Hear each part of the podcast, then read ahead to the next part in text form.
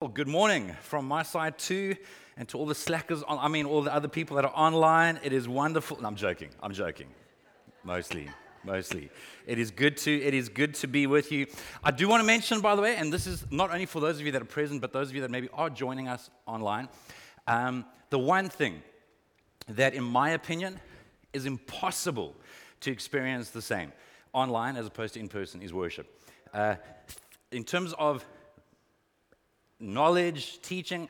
Uh, again, I still think it gives us a certain level of space and focus when we're in the place.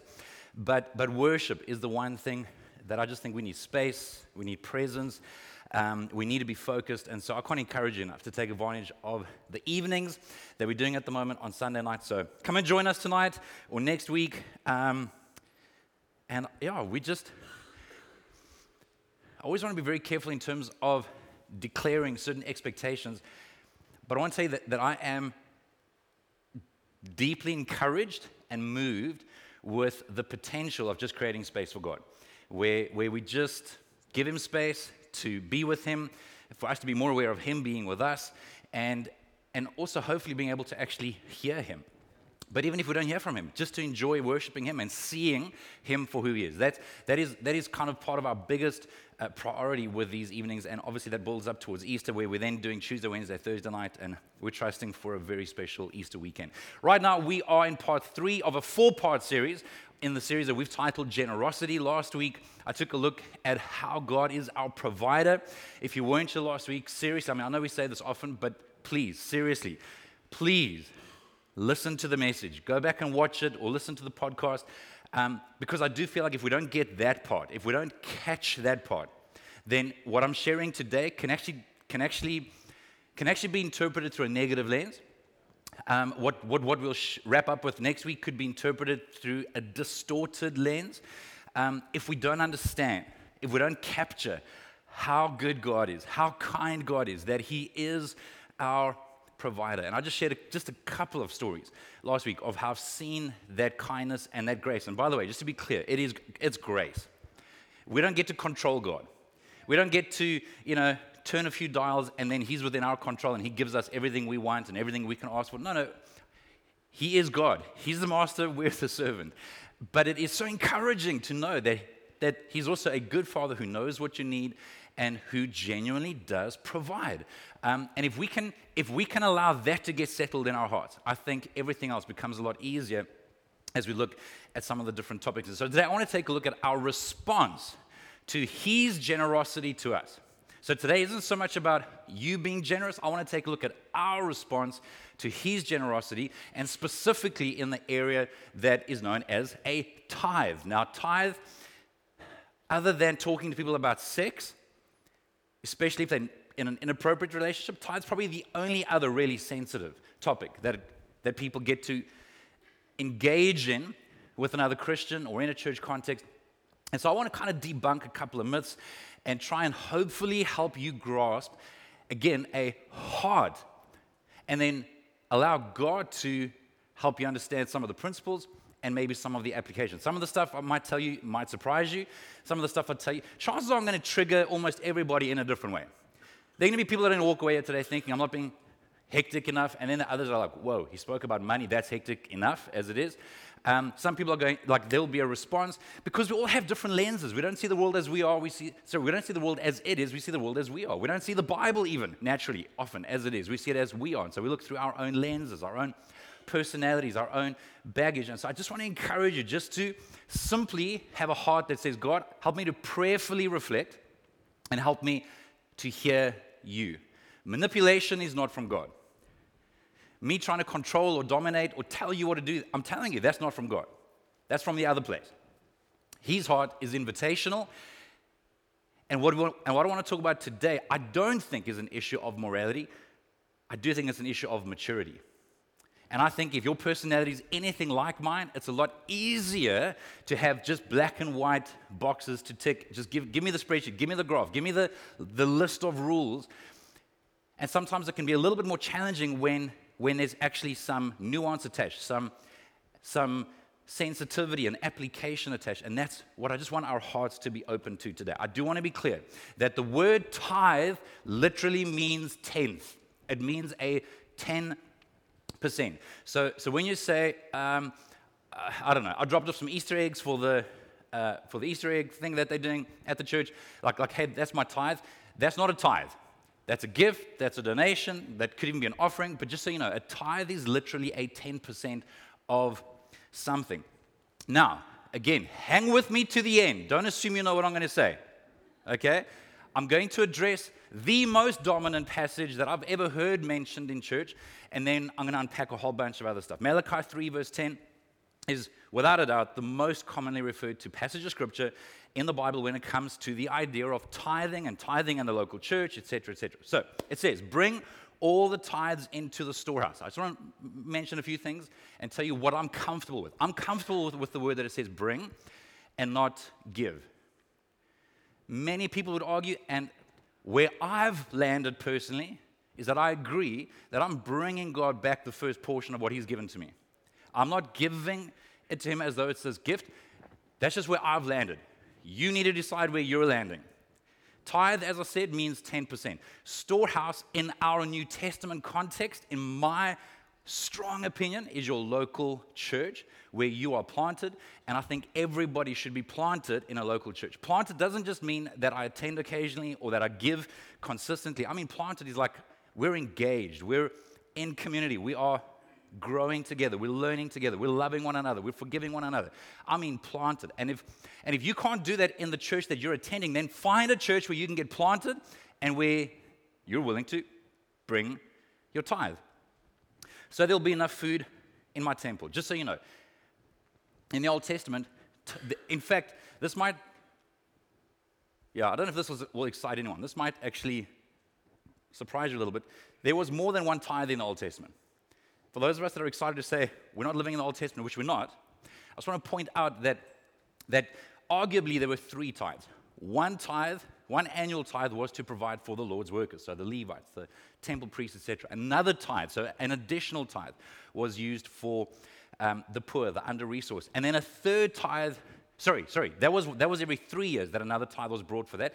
But then another tithe was brought every year, which was actually a tithe to basically party, to celebrate together. It's like once a year, bring, bring a, a tithe, a tenth of everything that you have harvested and everything that you've done, and we're going to celebrate together before the Lord. So, when this particular passage says that there will be enough food in my temple, I think it is referring to the fact that there will be resources. There will be, so the Lord's workers can do the work of the Lord. We can celebrate together. We can do the ministry together. Then, he says, If you do, says the Lord of heaven's armies, I will open the, the windows of heaven for you. This is a part that I think has often been taken a little bit to an extreme. I will pour out a blessing so great you won't have enough room to take it in. Try it, put me to the test. It is important to note that this is the only passage in the library of Scripture where God actually says that you can put me to the test. Now, we have to make sure that we're interpreting correctly. Sometimes there's hyperbole, sometimes there are metaphors. I'm not telling you, I want to be very clear, that you bring anything. You bring your tithe, you bring 30, you bring 90%.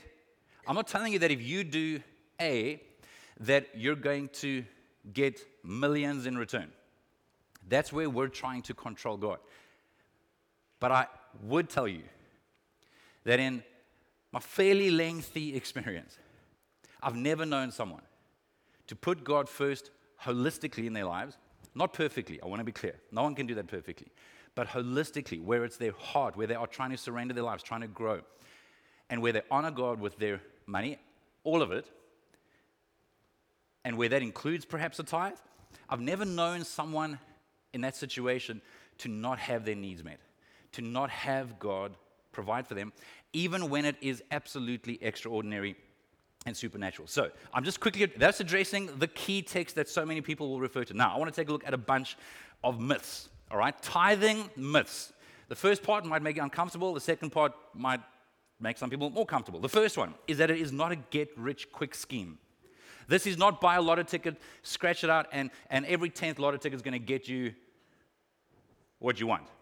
It's not a get rich quick scheme, which I do believe. So I'm acknowledging that there are some preachers, some pastors, there's some people on TV who I wish were taken off of TV who will make you think that if you just will give X donation, you'll get 10 times back or a fold back. And yes, they'll even refer to scripture to, to try and make their case. I'm telling you, we don't get to control God. It is not a get rich quick scheme. I mean, that'd be attractive if that were the case. But that's, that's not who God is. And that is not what he is saying in any other references that make reference to the tithe. And I want to acknowledge that there are many, many, many very, very, very wealthy people that do not honor God with their money. And I want to acknowledge that there are very, very many Christians that do honor God with their money and their lives that never get rich. Can we just accept that? So, again, I want to be clear we're not talking about a way to manipulate and control God. It is not a get rich quick scheme. Rob Ketterling, a pastor and author, says, I'm not giving so God will, I'm giving because God already did. In other words, we're not giving we're not giving a portion of anything back to God, whether it's 1%, whether it's a tip, whether it's a tithe, whatever. We're not giving anything back to God that He hasn't already given to us. I want that to be clear. We're not giving so that He will, we're giving because He already has. Number two, a second myth it is not a salvation issue. This is not a salvation issue. This is not how you get God to love you more. This is not your ticket price into heaven. God cannot love you more.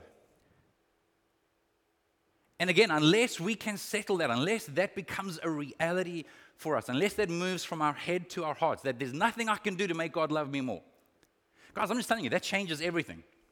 When I realize that there's nothing I can do to make God love me more, all I can do is respond. I can only respond to His love. I can only respond with some level of obedience, whether it's perfect, whether it's imperfect, whether it's atrocious, I can only respond.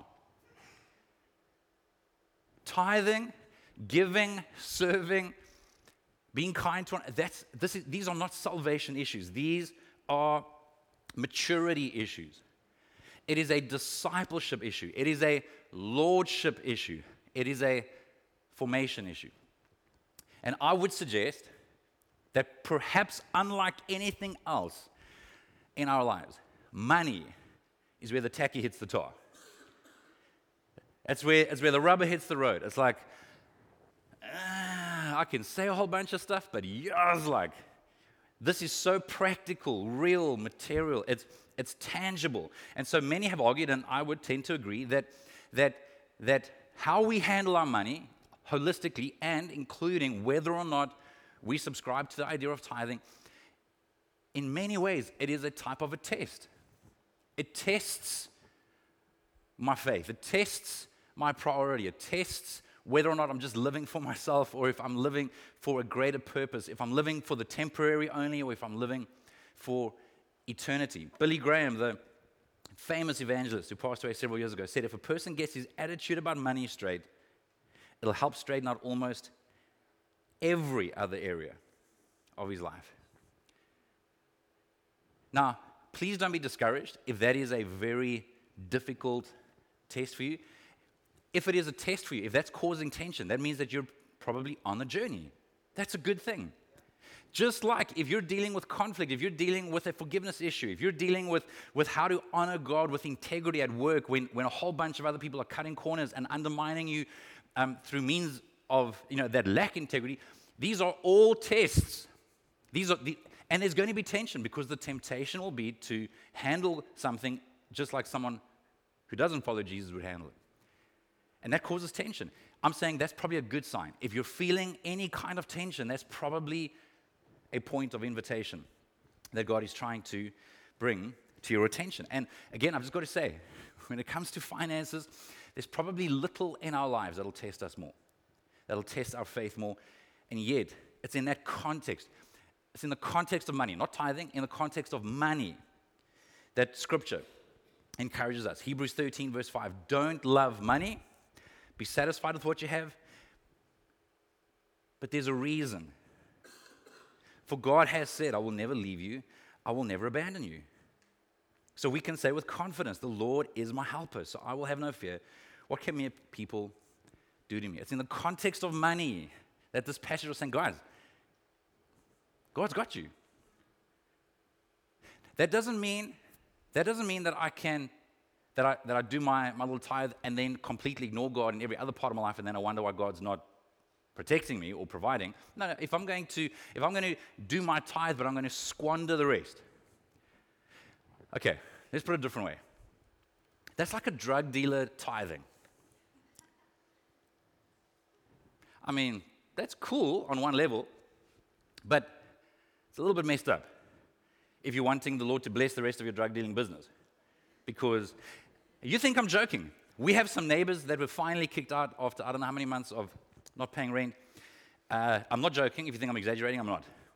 Uh, I think, I mean, there were quite a few people living there. I think that they, I think that they're running drugs, prostitutes, like all kinds of stuff. So the one day we come home, there are several police vehicles, like on our little sand patch in the front of our house and, and, and on the neighbors. And I'm just hearing some guy screaming in the car, like, like with, uh, with the police have him in the car, Jesus! Jesus! I mean, I thought they're beating him up or doing something. Then the police are like, it's okay. This is what he's been doing. We've caught, you know, found this. Like, it's like, I'm like, I mean, you can still call on Jesus, but that's maybe like, you know, when the police left, I mean, the guy must have been released. I, I, I, can't, to this day, I can't tell how many people lived there. I, there were just always a bunch of cars, and there were some that came and went all hours of the day and night. Um, I, I think I have good reason to believe the guy went straight back to what he was doing. Now, you can call on Jesus in the moment. I'm just saying that the rest of our lives probably need to kind of tie in. And if that is the case, I'm just telling you, I'm encouraging you that God will never leave you. God will never forsake you. And I've seen it, guys. I've been doing this. I've been doing this full time for 26 years. I've seen enough people, and I've walked with enough people for several years. And that's one of the, the benefits of being in one place, where you get to see people that you knew as kids that are now married with kids, and you see you see a trajectory, you see a history, and I've seen people that have no earthly means to provide for themselves but in so many different ways, God has provided again and again and again. I'm telling you, I know enough people, I've seen enough stories, I've experienced it myself. God will never leave you, God will never forsake you. Now, here's another part to this particular myth. According to some stats from Relevant Magazine, in fact, bear with me, I want to just remember. Yeah. So, according to some stats from Relevant Magazine, published in 2013 and then again in 2016. Listen to this for a moment. The title of the article was What Would Happen If the Church Tithed?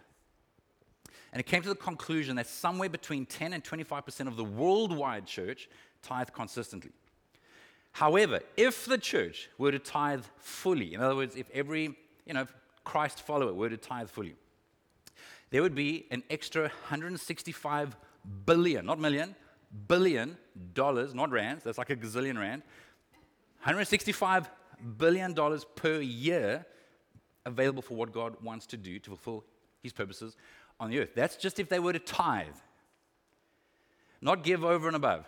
That's just if we trusted God with the first tenth of what he's given to us. And then it goes on further to explain that it was calculated at $25 billion every year could relieve global hunger, starvation, and deaths from preventable diseases in just five years. 12 billion could eliminate illiteracy in five years. 15 billion could solve all the world's water and sanitary problems, specifically in areas where people live on less than a dollar a day. And $1 billion could fully fund all overseas missions work.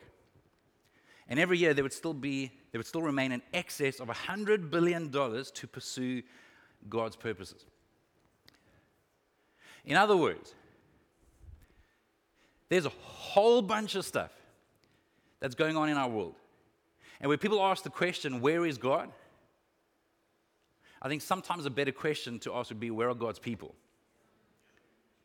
We're not talking about the world, we're talking about Christians. We're talking about people who follow Jesus. That if more than 10 to 25% of people were to tithe, I think the world would be a very different place. I don't, this might sound a little bit radical. I think we would hardly need government. It, certainly, we wouldn't need governments from a social grant point of view. You, you, you, I was talking to Alan earlier, his parents on PE, they've got no water. A, this is a whole long, complex story in the Eastern Cape. Eastern Cape being the most poor, you know, the poorest uh, province in our country. There is, can you imagine what could be done if every Christian in South Africa tithed, and you look at things like the foster care problem, adoption, health, sanitation, it's easy for us to get frustrated that the church isn't doing more, but the church isn't the leadership. I'm talking about the capital C church. The church isn't just people that, that happen to lead, the church is us. It's every person, it's you and me. And if you and I, I'm just saying that a case could be made. Number three, third myth it does not override poor financial management.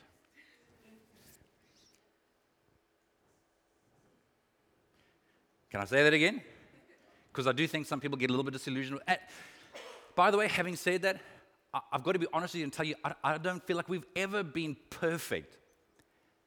Perfect at shooting off. So, so, I also don't want you to feel like, okay, maybe I can only trust God to, to look after me if I'm perfect. I'm not talking about perfection. I'm talking about trying and growing and progressing and honoring God with your finances. But I can't tithe and then squander the rest and then wonder why God isn't blessing me. It's not protection money that you, that you pay to the gangs so that, so that you kind of keep off you know, it's no, it's it's bringing back a portion of what God has given to us. A fourth myth is I'll wait until it gets easier when I earn more. Now, those of you that have been that, that have already been practicing tithing for many years, you probably would stand up and argue that it was a lot easier to tithe when you were earning 1500 rand as opposed to when you were earning 15,000 rand. Or maybe you're someone that's earning 150,000 rand. And and on the outside, it's like, wow, that's a lot of money. That should be easy. But when you're looking at, okay, 15,000 rand of 150 suddenly becomes a lot of money. So I just want to encourage you. Don't think it just gets easier. I think it's going to require more faith to, to, to consider honoring God with a percentage of your income as the income increases. A fifth myth is I'll wait until God moves my heart. Now, I understand this. I, am I'm, I'm, I'm not throwing any shade on anybody. I think that this is something that we have to settle in our hearts, that we have to pray into, that you have to think through, read the different passages. But, but guys, from month to month, if I'm waiting for God to make me feel warm and fuzzy every time you get a, a wage or a salary or, or, or whatever the case is, I just don't think that that's realistic. And I think that that's what happens if we're not in a habit, a habit, a practice of tithing. Then it, then it depends on whether or not someone from stage can move you enough, whether or not we can tell you a sad enough story, whether or not someone can inspire you enough. I'm just saying that's not, that, I don't think that that's a healthy way to be trying to honor God with our income. I think the choices lead when it comes to this kind of thing. Choices lead and feelings follow. Number six, if you're following with us on the YouVersion notes, we've deliberately left some words out so that you have to actually still pay attention and not just check it out at home and not come to church, is forget the cents, as in rands and cents, C E N T S. Forget the cents. I'll tell you why I'm saying this because I've, I've, I've noticed over the years that there would be people that I can only imagine that they are very clearly tithing. Like, like they're making sure it's a tenth, it's a 10% when it gets to the cents. So it's like whatever. Let's just say it's, uh, let's just say it's 426 rand and 17 cents. I'm like, hectic. Would it have hurt you to make it like a rand more, or to like round it up or round it down? So, so, so, so here's a question I want you to ask yourself: What would it do to you to round it up to the nearest rand, or 10 rand, or 50 rand, or 100 rand? There is no right or wrong answer. I'm just asking you. I'm asking you to consider what would that do to me? I also want you to consider what that says about your heart. Conversely, would you feel like suddenly God's protection is removed from you if you rounded it down to the nearest rand? Or to the nearest 10 rand? Or the nearest 100 rand? I'm not telling you that you should or shouldn't. I'm, I'm encouraging you to consider your heart. Jesus, not Jason, Jesus says in Matthew 23, verse 23 what sorrow awaits you, teachers of religious law, and you Pharisees? Hypocrites. Listen to what he's saying hypocrites. For you are careful to tithe even the tiniest income from your herb gardens, but you ignore the more important aspects of the law justice, mercy, and faith. You should tithe, yes, but do not neglect the more important things. Now, Jesus was, just so you know, and this isn't the only time it's recorded. I'll show you another example in a moment in the book of Luke. This isn't the only time that, that Jesus' words are recorded as saying that, that we should tithe. But that wasn't actually the real emphasis of this particular point. This point here, he's saying, guys, you're being legalistic. You are ticking the box of, of tithing to the tiniest, in, in today's context, you're, you're tithing to the tiniest cent, but you are a jerk, or you're racist, or you're prejudiced, or you exploit your workers, or you, or you, um, you, you get away with, with doing half the job and you, and you basically are not delivering what you're supposed to deliver at work. Or you, or you have no heart for justice, mercy, compassion. You're not trusting me with your whole life. Jesus is saying it's not just about the tithe. And I think one of the ways to help us remember that is to get rid of the cents. I know this is so, this is so pedantic. But for the love of everything holy, get rid of the cents. Okay? And if that causes tension in you, that's okay. Lean into the tension. Ask God what that may or may not be revealing. Number seven, it's not an Old Testament issue. This is where it gets sensitive and controversial for people. I want to acknowledge that. I want to acknowledge that there are some different views. So allow me to just point out a couple of principles and I'll tell you where I'm landing personally. Not what you have to do. Because in my opinion, this isn't a legalistic issue. In my opinion, this isn't a uh, this isn't a salvation issue. I don't even think it's a morality issue. I think it's a maturity issue. But for people that think, okay, well, that was an Old Testament law, we're no longer under the law, which is a valid question. I want to point out that it was that it appeared a few times in Scripture before the law was given, right back in Genesis.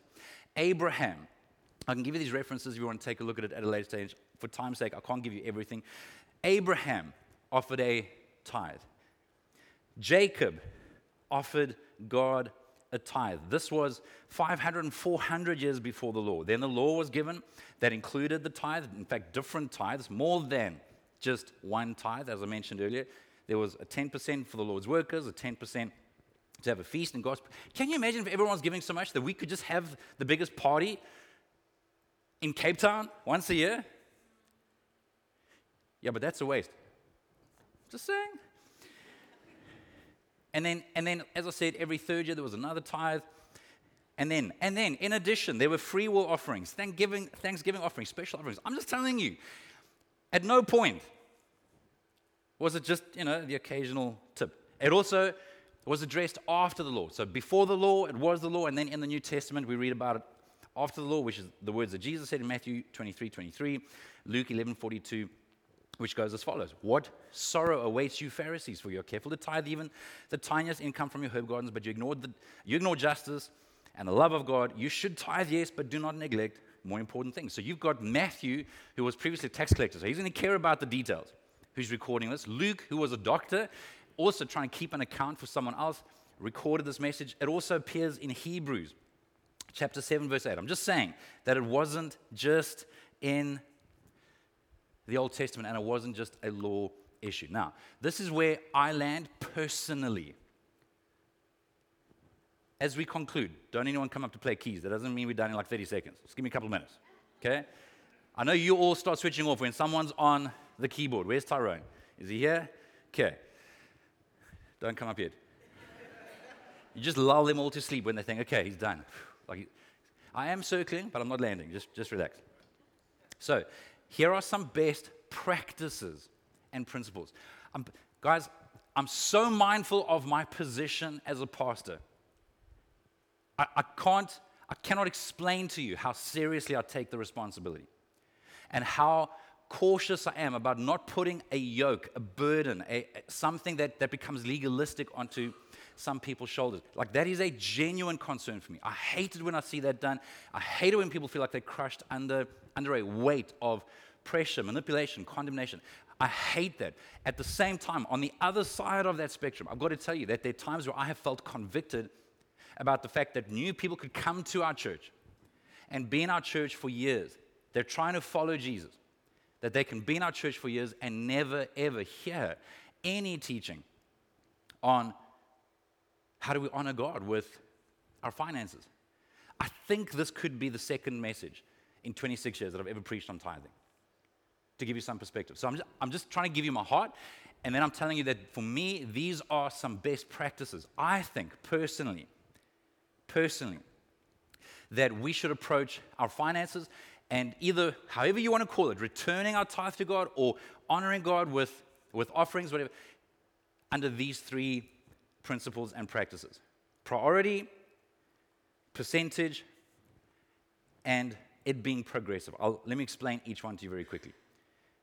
When it comes to priority, this is where I land. Our first response to God's provision is to bring back the first. That's my opinion, that's my conviction, and I feel like I can make a strong case for that throughout the Bible if we had more time. There's so many examples of where God encourages us to give the first part of our day, the first part of our week, which is what you, whether, whether you realize it or not, historically, this is actually the first day of the week.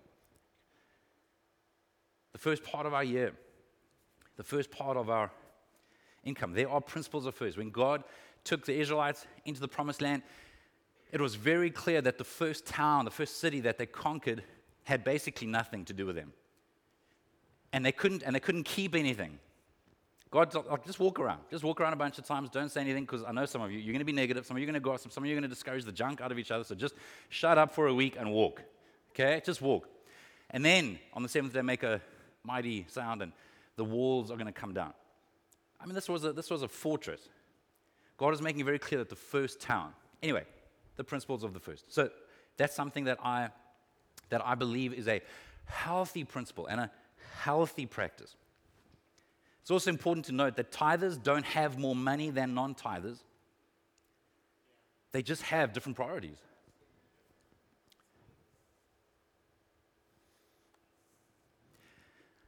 If Sue and I were to wait until the end of the month to see what we have left over, to see what we, what we, can, what we can give to God, how many of you know what that story would look like? Now, that might say something about our, finance, you know, our money management, that might say something about our priorities. Absolutely, it does. So that's why, for, for me, I think it has to be the very first thing that we take off.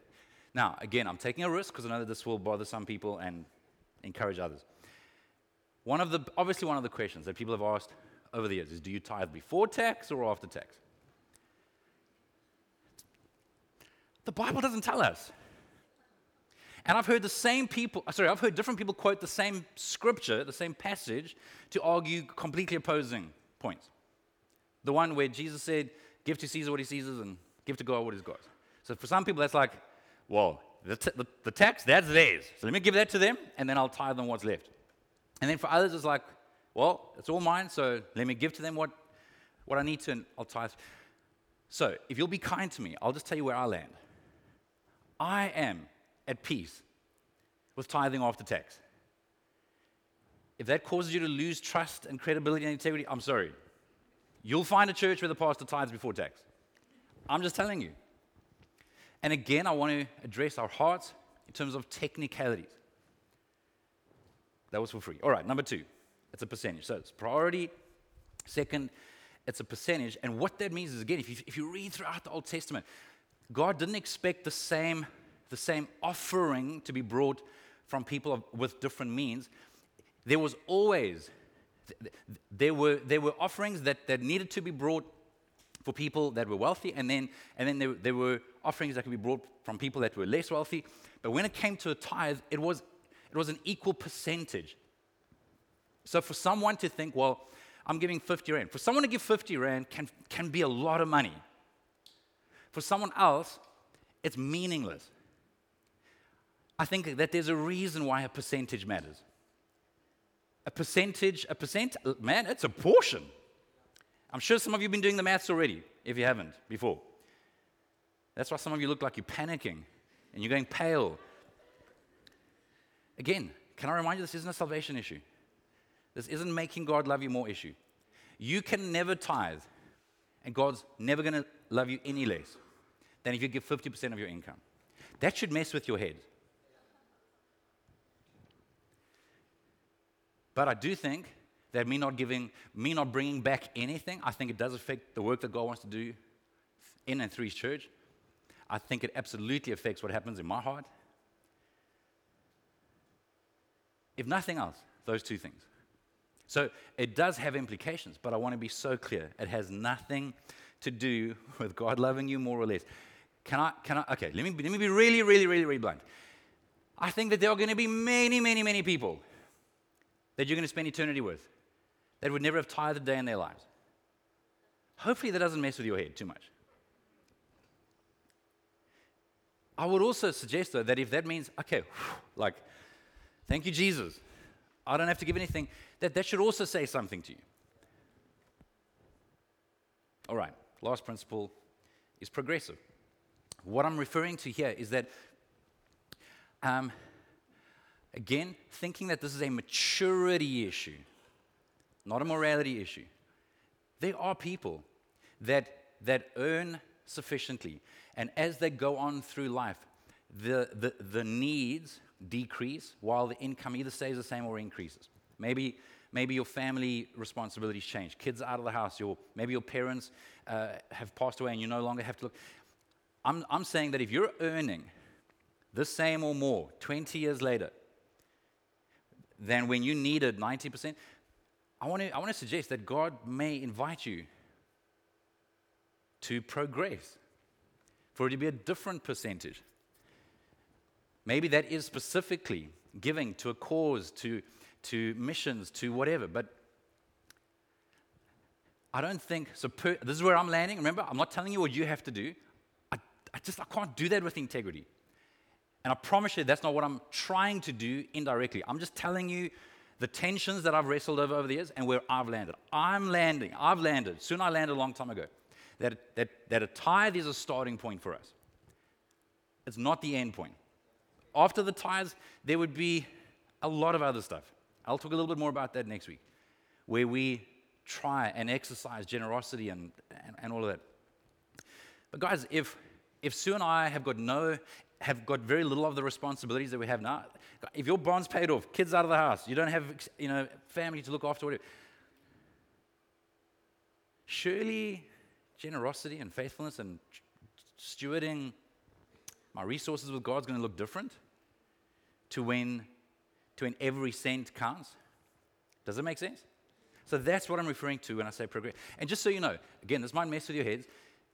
I don't know of lots of people, but I've known of people that they call it reverse tithing, where because God has blessed them so much, they're like, we can live off 10% and they give away 90%. That's not the average person. But just so you know, there are people that aren't asking the question, like, how much do I have to give? They're, they're asking the question, how much do I need to live on? And they're trying to hold very loosely onto the rest. Tyrone, now you can come up and we can start transitioning. But don't change the lights, Ryan. I know you. Just relax.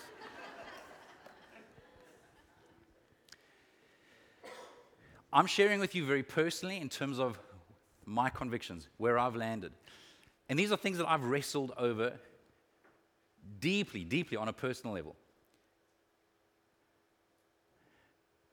I have to tell you, though, that in our lives, in my entire adult life, it does not make sense how God has looked after us, how God has provided for us. I mentioned last week that when I first sensed that God was calling me into the ministry, I was like, I don't know how I'm ever going to be able to live, but God, if it's you, like you'll make a plan. When I first started working at our Tableview Church, um, I had some student debt that I was still trying to pay off in Australia, so there's, a, there's an exchange rate attached. Not as bad as it is today, but it was still a lot more. And, uh, and I was, and I mean, I was, I was a young guy. I, was, I started off on like a bit of a stipend. I wouldn't call it a salary. In fact, I think it took me about a month before I even realized I was employed. We weren't very organized back then. And, and I was like, now my, my family lived in Durbanville. Um, I couldn't, I didn't have a car. I couldn't live there and, and, try, and travel. Anyway, bottom line, long story short, a, a lady, in the, a single mother in the church who had some kids close in age to me, um, had an outside room. Uh, you, know, you know those outside rooms, right? It's like this outside little, little hokkie and it's got a shower and whatnot. That, that she's like, you can come and stay with us for, I think it was 300 Rand. 300 Rand a month, which included food which for a young man really mattered. Um, and, and you might be thinking, yeah, 300 Rand, that's a long time ago. It's not that long ago. It was, it was little. It was very, very, very, very, like, it was an act of kindness. And I think I might have even been able to do my washing there. Like, guys, it was, it cost her, okay? Like, like I, this was not an equal deal. I had a bicycle so I could get around. Then uh, I think they sold the house, if I'm not mistaken, and they had to move. So I'm like, ugh. How, how many of you have had that where you see God provide? For me, that, that was a miracle, just so you know. Like, I'm, I'm saying these things like it's, oh, that, that happened, that happened. For me, it was like, okay, God. But how many of you have had God provide, and then you're like, well, now that's gone. And you, and you have, and you struggle to trust Him for, to provide again. You don't have to put your hand up. You can just give me a little nod, a little wink. Okay? Guys, I feel you. I've been there. Then, so, so they're selling the house. I'm like, I don't know where I'm going. again. I, am paying. I think I think I lived off 50 rand for the rest of the month in terms of toiletries and other stuff. Like I didn't have money to spend. I, was, think I was sending 700 rand a month to Australia, which meant nothing. It was like 10 rand, 10 dollars, or whatever. But but like I didn't have anything else. I didn't have any margin. Then two guys in the church who lived on the beachfront, like the beachfront. The only thing between the sea and their apartment block is the road. They had an extra room and they allowed me to come over there. I think the church paid off the rest of my uh, student loan, which wasn't a lot at the time, but that allowed me to, to put that extra money in. And again, like they, I think I paid, let's just say, let's call it a thousand rand, which still was very little even back then. And the one guy happened to be a chef. It included food, and it was good food. Guys, I'm living on the beachfront. I've got a bicycle, but I'm living on the beachfront with a chef. And it wasn't like, I'm like, thank you, God, you kind. Then, like, so all of these are pretty short things. I think, I think, I think with the, the, family, I think it was maybe six or seven or eight or nine months. Then this was maybe also another nine months. Then their lease runs out. They've got to move out. I'm like, I thought it was too good to be true. You know, because I'm stupid. Like most of us. It's like, okay, well, so what now? Then some random lady that I've never met before phones me the one day. Um, I don't know if Betty Jean's yet. Is Betty Jean yet today? There you go. I think Betty Jean might have put her on her onto me. I think. I think. I don't know. I just remember I was walking around Bayside. That's because Betty Jean's been around since Jesus, just so you know. So Betty Jean's been Betty Jean and the Lord. Always. Betty Jean's always been here. Okay? Betty Jean Betty Jean kept the church going when I first joined the church. Um, so this lady, I remember, I can remember to this day, guys. I mean, I'm, t- I'm talking, I'm talking 24, 25 years ago. I can remember where I was in Bayside when I get this random phone call from this lady. She's like, "Hey, do you know anyone that's looking for a flat to rent?" Um, I'm like, "No, I'm the only person that's looking for a flat to rent." But like, I know I can't afford it. She's like, "Well, you know, uh, do you want to come take a look at it?" I, honestly, my first thought is like, "What part of I can't afford?" You know, can, are, are, you not? I was like irritated. She's like, "No, no, just come take a look." So I went to take a look, and. Uh, I think a normal rent at the time would have been like 1200 Rand a month. I said, politely this time, look, I can only afford 600 Rand because that's what I could afford if I still have to buy food and all the rest. And she's like, it's yours, you can have it. Um, then, by the way, just so you know, like this might not be that big a deal to some of you. To me, this was a big deal. I'm someone that does need my own space to replenish. I love people, I enjoy people, like deeply, deeply, deeply. But some people are filled up being around a lot of other people. Other people are, are filled up being apart from people and then can give out when they're with people. I need, I, I remember even at the young age thinking, yes, God, I need a haven. Like I'm around people all the time. So I'm getting to live in this place by myself. Those of you that know River Hamlet as River Hamlet, you might not think that that's some posh luxury estate. I was like, I'm a king of the world. I was like, this is amazing.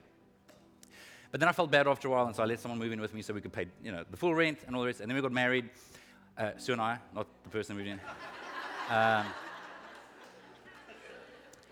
and so we lived there for the, for the first year. We couldn't afford furniture. Mike and Anne LaRufo gave us, they, they lent us some furniture. Uh, guys, I'm just, listen, when I tell you that we couldn't afford anything, it's not hyperbole. We couldn't afford anything. Like our wedding was basically bring and share okay? We, we couldn't afford anything.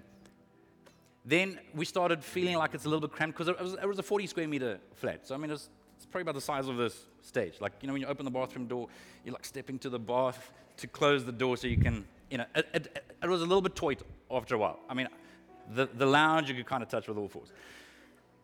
So, so Sue, when we got married, I had a car, a little car. She sold that. We could then put that small payment per month towards a flat. We moved, to, moved into a, a flat that was a little bit bigger. Then the idea of buying a, buying a flat is like, oh, God, if only. God provides, we can buy a flat. Small flat, again, felt like, like, like we were king of the hill. We were, so, we were very, very grateful. And it was before the property boom, just so you know. I'm so sorry for those of you that have to buy into property now. At the time, I think it was like 200 and something thousand rand. Uh, and we sold it like three years later, I think, for like 500 and something.